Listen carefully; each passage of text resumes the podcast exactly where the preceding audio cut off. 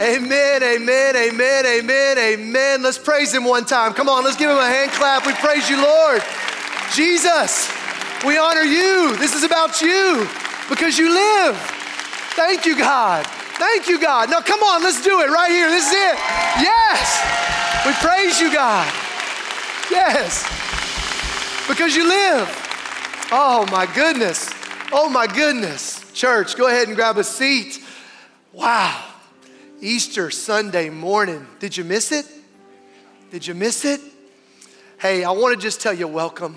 I want to tell you that we are so honored to have you here on every single campus. As a matter of fact, Anderson campus, could you help me welcome all 14 campuses are now live with us? Would you help us welcome? How are you? Hope you're well.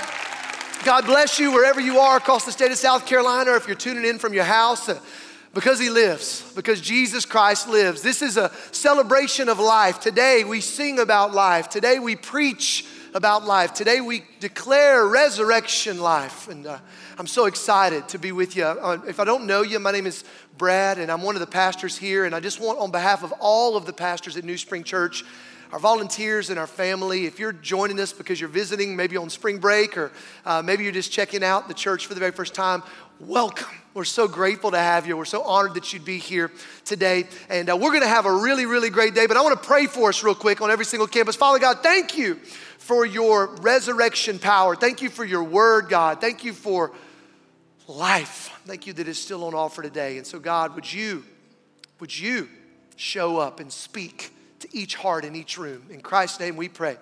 Amen. Amen. Amen. Well, I want to ask you a question. Uh, this might seem like a shocking question, but it's one that I want to ask to begin this sermon today. Yeah, and uh, it's meant to shock because we're here singing about life and we're here talking about life and we're, we're believers in the power of resurrection life. But this question is one that I've wrestled with and I bet you've wrestled with as well. Whether you grew up in church or not, you've probably wrestled with this question. And I'm just going to ask it, all right? Why in the world are we scared of death? Why are we scared of death? I mean, we're singing about resurrection power, we're singing about Jesus Christ, the resurrected Savior. But the reality is, if we're just being honest, we're scared of death. We're scared of death for ourselves. Parents, I know some of you, you would recognize that you're scared of death. You get that, that 15 year old that gets their permit and then they finally get that chance to drive their car. And all jokes aside, they leave that driveway and you got a little trepidation in your heart because they're driving their vehicle and you're scared. You feel that. Maybe it's because you've got aging parents and you feel a little bit of fear. How long are they going to be with us? How many more Easters? How many more Christmases? How, how, how many more years? They're scared, fear in our hearts. Maybe it's, maybe it's something else. I, I, you know, as a father, I, I can tell you that both of my oldest two girls at different times, they've, they've asked this question. It's a pure, innocent question. And I can remember their little three year old heart asking at bedtime, in particular, one night, Hey, Dad, are you and mom gonna live with us forever? Hey, Dad, what happens when you die? I don't wanna be alone. And it's in the heart of every human being and we recognize it. And I just want you to know that this sermon, this message, I feel like God put in my heart for you so that you might not be scared of death.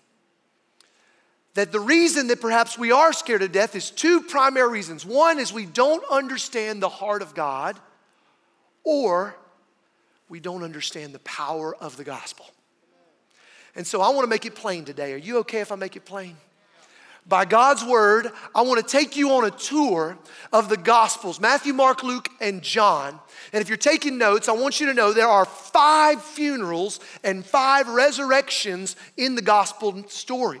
Five funerals and five resurrections. And each one of them teach us about the heart of God and the power of Jesus Christ. I just want to say really clear, I want to look you in the eye and say really clearly, we're not here today because we believe in a fantasy fairy tale. We're here today because we believe in the actual power of resurrection life. And we believe that that resurrection life is not something that just occurred 2,000 years ago. It's something that is still present today and that you, yes, you, you have access to it. If you would understand the heart of God and the power of his gospel resurrection. Hebrews chapter 1 tells us that in the old days, God spoke by his prophets, but in these last days, he has spoken clearly by his son, Jesus Christ that Jesus is the exact imprint of the, the glory of God. That if you really want to know what's God like, look at Jesus. And so we're going to jump in and look at Jesus today, church. Are you okay with that? If you're okay with that, say amen. Amen. Amen. Well, let's begin our journey. And the first funeral and the first resurrection that we find in the Gospels is actually in the book of Luke, chapter 7. And it's, it's a story, a compassionate story of a widow. And this widow is in a city called Nain. Now, the city of Nain, we don't really know a whole lot about, and that's the point. But we do know that when Jesus shows up, there is this woman who is specifically told to us to be a widow. The point here is that the gospel writers want us to know this woman was acquainted with loss. She had already grieved the loss of her husband. That's why she's a widow.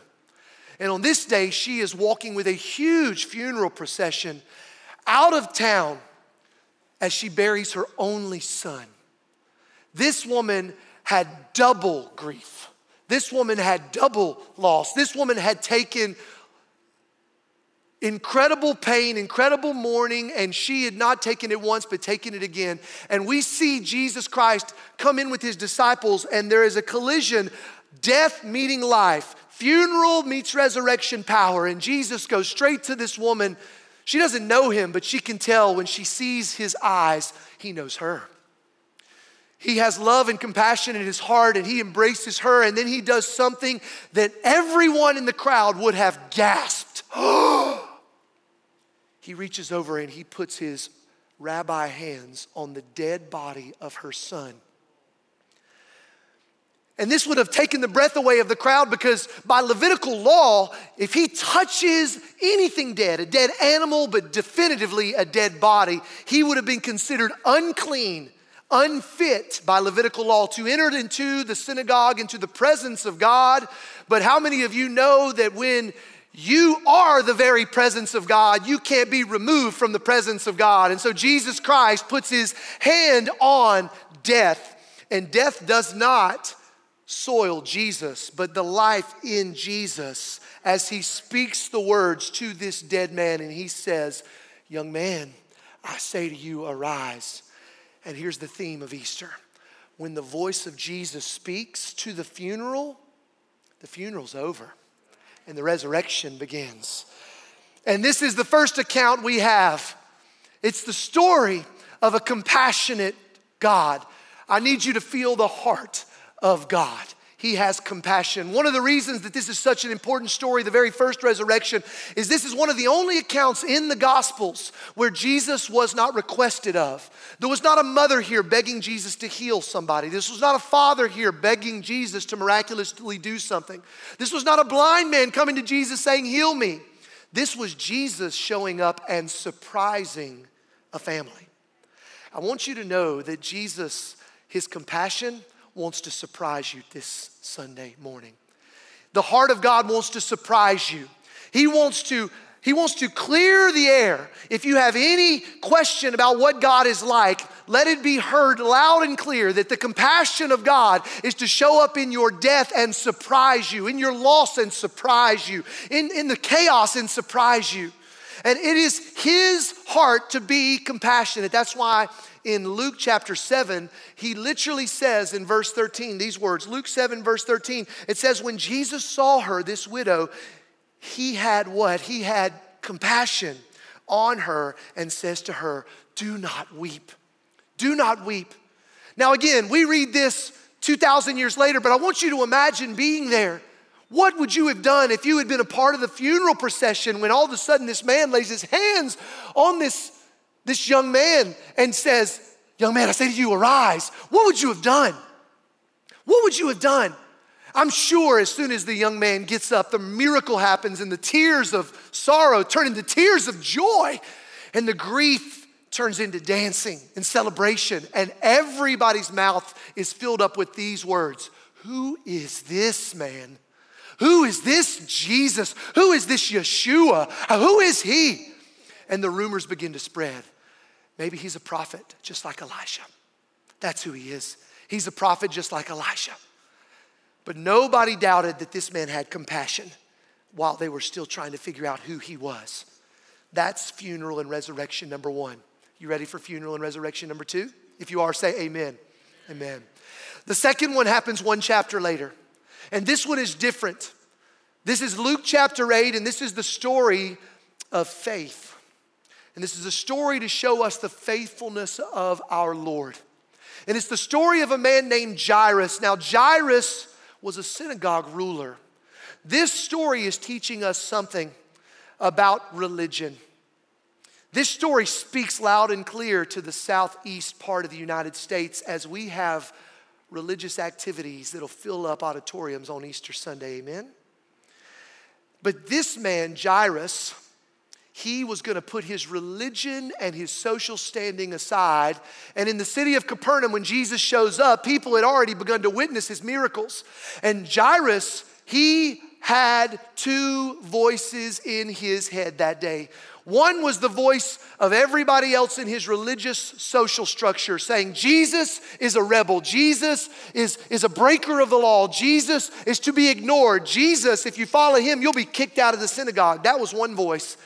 But Jairus decides to push through that voice because Jairus has a 12 year old daughter who's on the very verge of death. And when pain and suffering get to a point, you don't care what religion says to you. You will push that aside to get to, desperately get to the one who can do something about your suffering and your pain. And so Jairus comes up to Jesus, pushing the crowd aside, falling at, feet, at the feet of Christ. And he says, Lord, please, my 12 year old baby girl, and I can just tell you, I want moms and dads to feel this. What would you do and how far would you go if one of your kids was at the verge of death? No physician had a cure. There was no way to help her. And he comes begging Jesus and he throws his social standing aside and he falls down, and our Lord embraces him and says, Come on, take me to your daughter, I'll heal her. On the way home to Jairus' house, he's leading the way, and somebody from Jairus' home comes and meets them and says, You can stop. Your daughter, I'm so sorry, Jairus. She's no longer ill. She is actually crossed over She's left this life and she's passed away. She's dead. You can leave the rabbi alone. Upon hearing this news, Jesus actually says to Jairus, No, no, no, just believe. Come on, let's go on a little further. He gets to Jairus' home and he says, She's not dead, she's only sleeping. The crowd in the house in Jairus' home, they start laughing, church. They start laughing. what? Is this prophet crazy? This little girl's She's not sick, she's dead. The breath has left her body. She's already begun to get cold. Rigor mortis has started to set in. And he says, Yet again, come on, let's go in, Jairus. Just believe. He takes Jairus' wife and a couple of his disciples. They go in, and again, watch this. Again, he lays his hands on this baby girl and he says, Little girl, I say to you, arise. And wouldn't you know it, when Jesus speaks, funerals stop and resurrection power filled her body. Her life flowed back in, and she breathes. She gets up, and moms and dads, I just want to ask a question. This is not meant to be rhetorical, this is meant to hear you answer. What would you do if you were standing over your dead son, your dead daughter, and your Savior called them to life? What would be your reaction? Oh my gosh, ah, oh my goodness, there would be tears of joy. I don't know. I would take a praise lap. I don't know about you. Maybe you grew up in a Pentecostal church. There would be some laps being taken in that house. I would be hugging everybody, all COVID aside. I've had my shots. I'm doing it, okay? I'm getting it going on. I don't care because my Jesus has shown up and he has spoken right into the face of death and he has called my child to life. This is the story of faith. The faithfulness of God, look, look, look, puts faith in the hearts of men and women, and that faith is meant to be activated. That faith is not meant to just sit silently in our chest, it's meant to drive us to belief. And when we take our faith and we combine it with His faithfulness, watch out. Resurrection power is on display. That's the story of faith. That's the story of Jairus. That's just funeral and resurrection number two. You see it, I wanted to point it out though in Luke 8:50. I want to show you that faithfulness. It's in the text. But Jesus, on hearing this, he answered to Jairus, Do not fear, only believe, and she will be well. That's the Lord's word to you this morning. You might be staring down something unbelievable in your life, and you need to hear your Savior say, Don't fear, just believe. Walk with me. I can still speak. I'm faithful, and I can bring things that look dead, marriages that look dead, circumstances that look dead, medical situations that look dead, prodigal children that look like they're gone. I can still speak. Bring your faith to my faithfulness and watch me put my miraculous resurrection power on display. There is a faith that overcomes death, church. That's who we worship today. The third story that I want to point out is one that maybe perhaps you're familiar with. It's recorded in the book of John, chapter 11. And this story did not happen in the rural towns of Israel. This story actually happened in the bedroom community of Jerusalem, in the religious center of the Jewish people, in the home and in the family of a friend of Jesus. This is the story of love. This is the story of Lazarus. And this is the story of a family uh, that Jesus knew very, very well. Now, you maybe know this if you're familiar with the Bible. During Jesus' ministry, he spent three and a half years on the Sea of Galilee, but he traveled around. And when he would travel like a good Jewish man with his disciples into Jerusalem to show up and pray in the temple, he would stay at the Airbnb of Mary, Martha, and Lazarus. That's where he spent his time. So he had eaten many meals with them. He had, he had had lots of conversations with them. They were very close. And Mary and Martha send word to Jesus when he was not in Jerusalem, not in the town of Bethany. He was out doing ministry. Hey, Jesus, John 11, 3 tells us, the one whom you love, Lazarus, your boy, he's sick. Come and heal him. And you know what happens? Jesus lets time go by. I need you to feel this. Maybe you would consider yourself a follower of Jesus. Maybe you would consider yourself one who loves the Lord. Maybe you would consider yourself one who is loved by God. And you too have felt the absence of God during the presence of a struggle and a trial and a, and a circumstance in your life. Let this minister to your heart the love of our Savior. Many times, He keeps us at a distance where we can't feel His hands, but it is intended that we would trust His heart. And you might be walking through a situation, a circumstance, a relational thing, and you wonder, Where are you, Lord? That's exactly what Mary and Martha wondered. Where is our Savior? Where is our Lord? As Lazarus went from sick to worse to dead. The Bible records that they buried him, they mourned him, and that he was dead for four days before Jesus decides to show up. Jesus brings his disciples into town, and Mary and Martha hear he's on the way, and one of the sisters comes out to meet him and she is absolutely broken. Real grief. She loves her Lord and she says, If you had only been here, Lord, I know that you had the power to save. I've seen you resurrect before. And Jesus declares to her, I am the resurrection. She says, I know you will resurrect my brother on the last day. I just imagine Jesus winks at her because he doesn't say anything. He just he just grieves, he just embraces, he mourns, and then he says, Let's go to the tomb. Let's go to the grave. Everybody follows, all the mourners follow, and something incredible happens when they get there. Jesus says, Hey, remove the stone. The sisters actually say, No, Jesus. No, Jesus, he's been in there too long.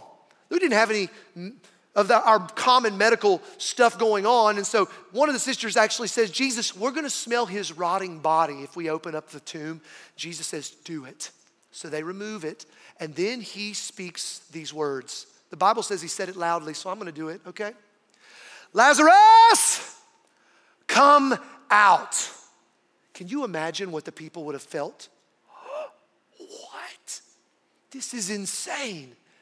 And then walking out of the grave comes the man they buried four plus days ago with his burial clothes on, wrapped up, and all of a sudden, yet again, when Jesus speaks, the funeral is over and resurrection has begun. Can you imagine the celebration of this family as they embrace their brother, as they embrace one another? Can you imagine the conversation? This is not just the prophet who can call someone back to life right as they have died. This is something more. This is God. This is the Messiah.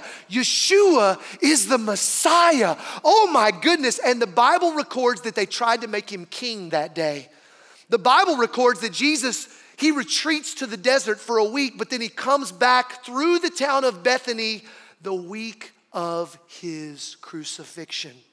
That's why they threw palm branches down. That's why they shouted, Hosanna, here comes the one, the powerful King, Messiah. This is the one. And listen, the religious ruling leaders, they were scared to death because they were afraid that Rome was going to crush their insurrection and they were going to be thrown out and, and all of the people would die and, and jesus is coming into town and people are going this is the king this is the one which brings us truly to our fourth and most well-known funeral and resurrection story. This is no longer the story of love. This is the story of justice. Justice. This is the story of Jesus Christ coming to do something that had not yet been accomplished in any of the resurrection stories before. Here's what I want you to catch today. This is so important, church. This is being missed right now by a lot of people.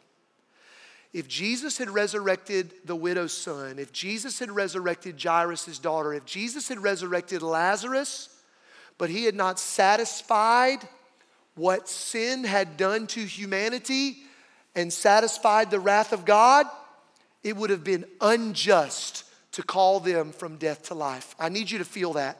If Jesus Christ had resurrected this little girl, this 12 year old little girl, but he had not died on the cross himself, it would have been unjust. The Bible says that the wages of sin is death.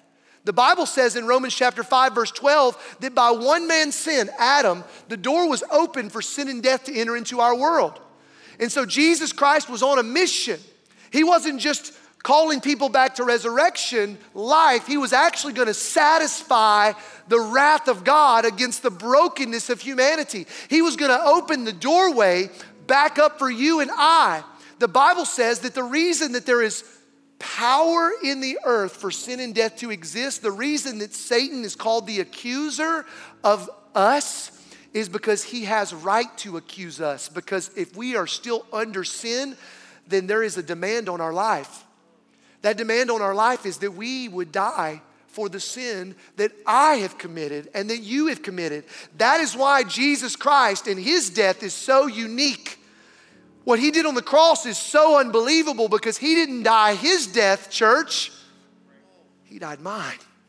He died yours.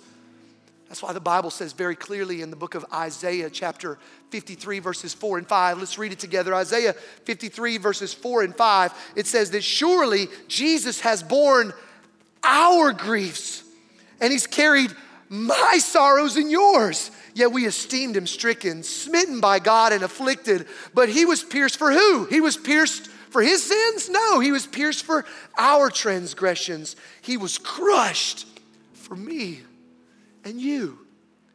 He was crushed for our iniquities. Upon him was the chastisement that brought us peace. Pause. Look, look, look. That means that we are not at peace with God if Jesus Christ didn't die on the cross for us. That means that we are at enmity with God. That means that, that the accuser has a right to call us his. Satan has a right to our lives. He can make a demand on you because of the brokenness of our choices and our sin, past, present, and future. Unless Jesus dies on this cross, and because he dies, now we have peace. And with his wounds, we are healed. That's the good news of this Easter sermon. That's the good news of this Easter message is that now we have an opportunity to be healed. This wasn't just the prophet in the Old Testament. This was the apostle Paul in the New.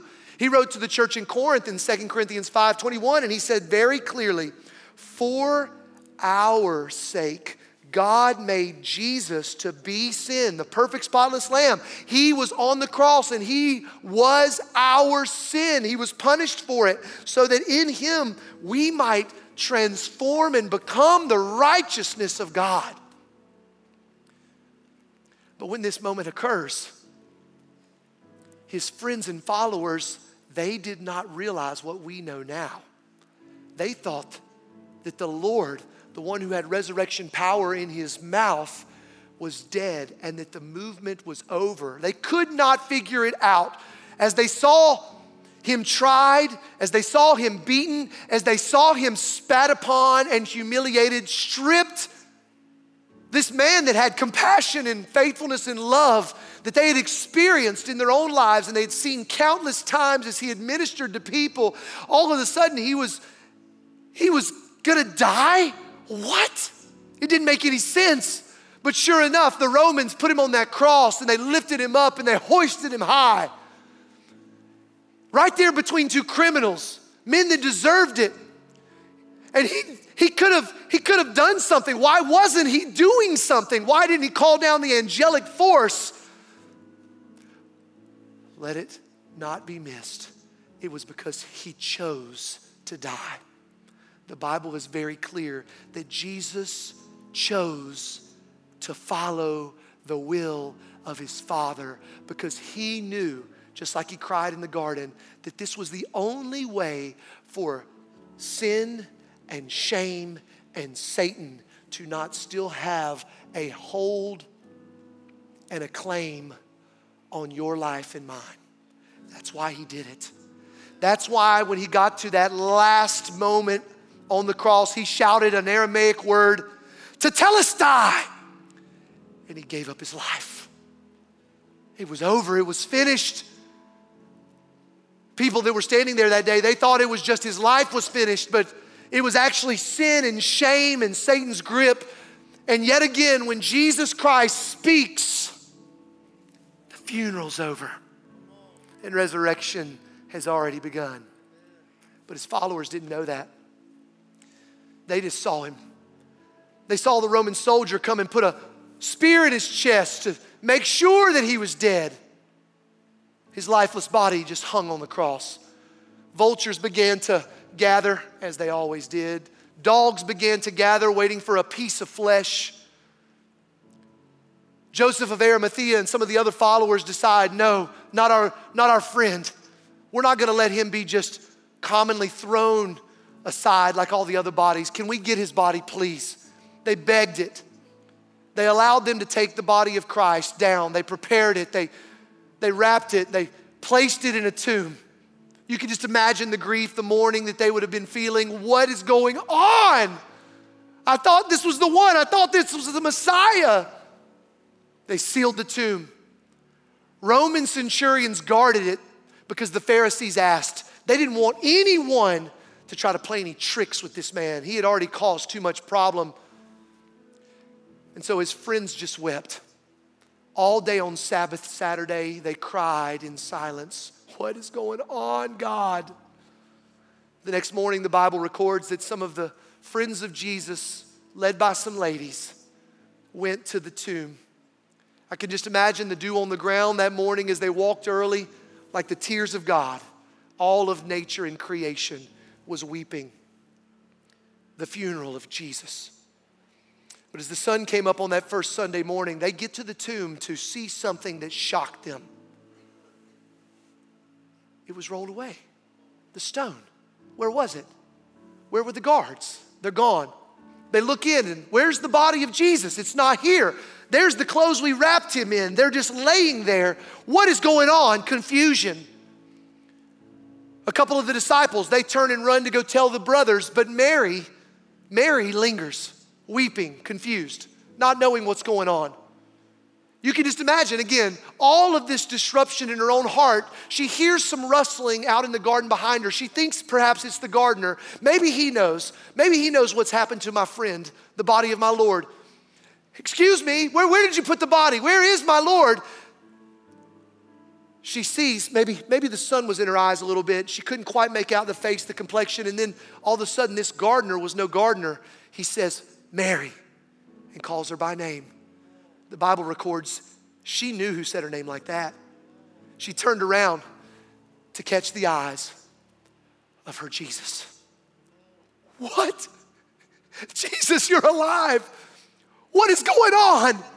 And then all of a sudden, it was just clear. She knew. She knew that this wasn't a prophet, this was the Son of God. This was our Savior. This was our Lord. When He yelled tetelestai, He was speaking about all of us, all of our sin and our shame, the accusations of Satan, all of us that needed to die for our sin. He was resurrecting in power to pay for that. And now that Jesus had spoken, the funeral was over and the resurrection celebration could begin. And so, we find ourselves in the wake of this reality on an Easter morning 2,000 years later. And so, I want to ask you a question because we're going to just take a moment and pause. We need to worship, we need to consider. Have you heard the heart of God with His compassion, with His faithfulness, with His love, with His justice for you?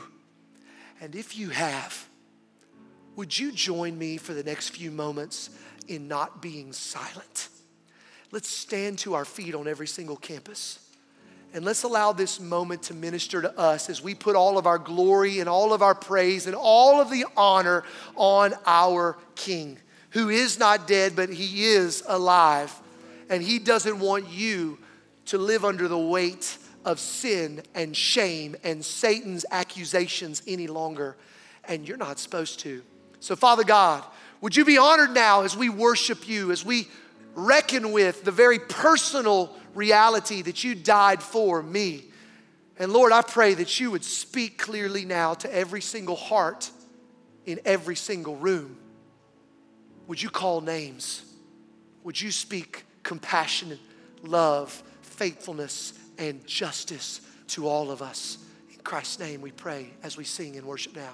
Amen.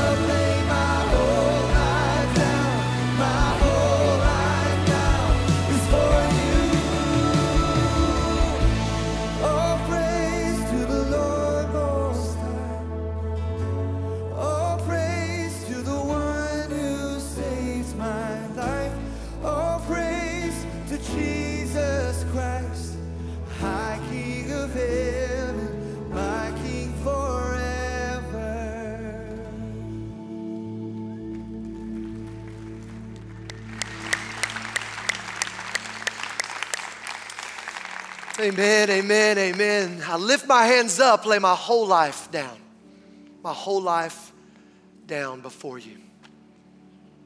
You know, we've talked about four funerals and four resurrections, but there's one more left.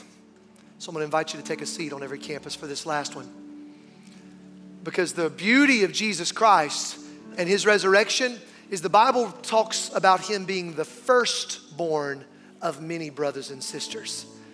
You see, because God has not only had compassion and faithfulness and love and justice, but He has also given you and I the dignity to make a decision. A decision that is not parental, but is personal. Your spouse can't make it for you, your pastor can't make it for you. It's got to be yours. It would be equally unjust for the Lord to resurrect you to eternal life without dying for your sins and without you placing your faith in that reality. And so there's something we must address. We must address the reality of our own death, our own funeral. I know it's stark, isn't it? It's heavy brings back memories perhaps. But the reason that the Bible says that when you are a follower of Jesus that we grieve and mourn saints differently is because of the truth of what we're talking about here today. It's because you and I are going to live forever. And every one of us gets to decide are we going to respond to Jesus and his offer of love or are we going to reject it? And I want you to understand this there is no other option but one of those two. Every single one of us will either decide to receive it or decide to reject it. And so I want to ask a question today Have you decided? Because here's the reality there is still a Jesus who speaks. And when Jesus Christ speaks, my funeral is over and my resurrection life has begun. And I know what that sounds like. Do you? Do you remember the time when you heard the voice of your Creator? When you were wrestling with the reality of your own sin and your own death? I can remember. I can remember that. I can remember wrestling with it for days, understanding that my sin was gonna lead to eternal death and that I did not know Jesus Christ as a personal Savior. And I can also remember, I can remember the moment that I responded and made the decision and said, Jesus, I wanna lay my life down. I know I'm a dead man and I do not want to live my life any longer. I am done. I say yes to you. And now I don't fear. I preach that gospel to myself. And I want you to have that same kind of fearlessness because what a scared world needs is a fearless church, is fearless men and women living a fearless gospel reality because they know the heart of God and the power, the resurrection power. Now, listen, I want to go ahead and put on notice right now the spirit of religion because he's here. And he'll fill up Easter Sunday morning in the South. And he'll let you think that you just, you know, you went through the motions back in the second grade or back in the fifth grade. But the reality is, here's how you can identify the spirit of religion it's activity without power. It's going through the motions, but not on purpose. And you Listen, that's why Jesus says in Matthew chapter 7 many will say to me on that day of judgment, Lord, Lord, didn't I know you? And he's going to say, I'm sorry, you did not. And I don't say that, and he didn't either, to scare you. He said that so that you might be warned that the spirit of religion will lead you to hell. And you need the spirit of resurrection. You need the voice of Jesus Christ. You need to listen and respond to him. And you don't need to let the spirit of religion that causes us to put on our blazers and get on our Sunday Easter best to keep you living in the grave. Paul knew about that spirit. He was a follower of all kinds of religious activity. But look what Paul wrote in Galatians chapter 2. Here's the imagery of death again. Galatians chapter 2, verse 20. He says, I have been crucified with Christ. It is no longer I who live, but it is Christ who lives in me. But look, look, look, look at the next part. He says, What compels him? I've underlined them for you. It was knowing the loving compassion of God it was knowing, look, what is it? The faithfulness of God, and it was knowing what? The justice of God, that God had taken his place, that allowed him to respond to the voice of the Creator. And so on this Easter 2021 Sunday morning, I want you to know that Jesus Christ, we believe, has been speaking to hearts all morning long. And he's doing it now. And so now we're going to get the chance to lay the old man or the old woman down and respond and get to make the dignity of the decision that God has given you and I. Can I invite you to close your eyes and bow your heads? Listen, why do we close eyes and bow heads? It's because we're joining with God. Right now, we're not looking at the outside. We are joining with God, looking at the heart. As you look at your heart, are you alive? Are you resurrected with purpose and power? Because you've heard the voice of Jesus Christ at some point in your life. You remember that moment. It doesn't mean you're perfect. Doesn't mean you have a perfect life. It just means that you know you have heard the voice of Jesus. He's called you on purpose to life, to live for Him, to lay your life down. Have you had that moment? Or perhaps this is the moment. Maybe there was all kinds of circumstances that led you to this gathering today so that you might hear the good news gospel of Jesus Christ, so that you might respond Maybe perhaps you know the weight of your sin. You know the weight of your addiction, the brokenness, the affair. You know how the jealousy, the anger, the anxiety, the things done to you, the things that you've done. You've, you live in the shame and the weight of that all the time. And maybe you've been medicating yourself, trying to entertain yourself, trying to move on to a new relationship, move to a new town, move to a new job. But today, all of that can stop. That striving can stop. That dead way of living can stop because you are hearing the voice of Jesus. I love you. I didn't just die 2,000 years ago for those people, I died for you. I've paid the price. I've got compassion for you. I want to surprise you this morning. I'm faithful now. Will you take that little seed of faith that's in your chest that God has planted there and will you, just like Jairus, will you respond? Will you push through the voice of the enemy and will you reach out and lay hold of your resurrection because it's here? The way you do that is right now through prayer, you just say, Jesus, I say yes. Jesus, I say yes. If that's you today, I just want to invite you right in the silence of this moment, just say yes to Christ. Jesus, I receive you. You're my Lord. You're my Savior. Just in the silence of this moment, ask Him to forgive you. Forgive me, Lord. Thank you for dying for me. Thank you for shutting the mouth of the accuser. Thank you for making a way for me not to live with the weight of sin and shame breaking the power of sin over my life, the claim that death had over me. Thank you for slamming the coffin shut. Tell him now that you'll follow him in your own way. Lord, I'll follow you.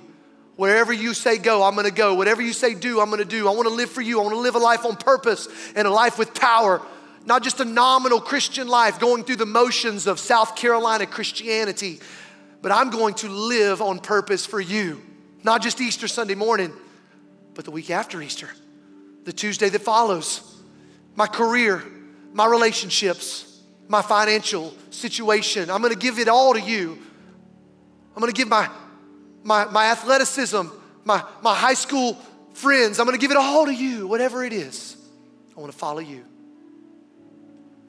Because when the voice of Jesus speaks, the funeral stops and resurrection begins. Heads are bowed and eyes are closed. But if you've prayed that prayer, you've heard the voice of Jesus, you've responded to it, I just want to give you an opportunity to, to respond by raising your hand. So I'm going to count to three. Heads are bowed. But I want to just pray a prayer for you. And if I can include you in that prayer, you've prayed and received Jesus today here for the very first time. I just want to invite you to raise your hand on three. One, two, three. If that's you, and you said yes to Jesus. Amen. Amen. Hold them up. I just want to include you in a prayer. Amen. Amen. Amen. Hold them up. Hold them up. Amen. Praise God. Amen. Okay, you can put your hands down. Father God, I thank you for the harvest that you have just done this morning. And so, Lord, you are the one we're going to glorify. You're the one we're going to celebrate. You're the one, God, we're still, just like those people 2,000 years ago, blown away from the morning has now become a celebration. And so we're going to honor and give you glory now. In Christ's name we pray. Amen. Would everybody open their eyes and look at me? Can we all celebrate? There were dozens of people here I saw on every single campus responding to the voice of Jesus. Yes, Lord, be glorified. Praise you. Wow. Here's what I want to invite I want to invite everybody on every campus to their feet. And while you're getting to your feet, I want to invite you to do something. Would you take out your cell phones, every single person, every single one, because we, we were going to give these folks a chance to respond that just prayed for the first time. I want everybody to take their phone out, but if you were one of those folks that said, Hey, that's me, I heard the voice of Jesus today, I want to invite you to text the word Jesus to the NewSpring number 30303 because you didn't just get saved today, reborn today, resurrected today, you also got a whole brand new family today. You got a whole bunch of saints around you all over the world, and we celebrate it. we want to welcome you. We want to walk with you. We want to journey with you in the days ahead. And so, if you don't mind, take a moment. Everybody do this. Pull your phone out so maybe the person beside you or around you feels comfortable enough to do it. And just hold your phone while they're texting Jesus to 30303. If you receive Christ, we're going to send you a link and we want to correspond with you because we are not just excited that you have come out of the starting blocks, we want to see you go across the finish line.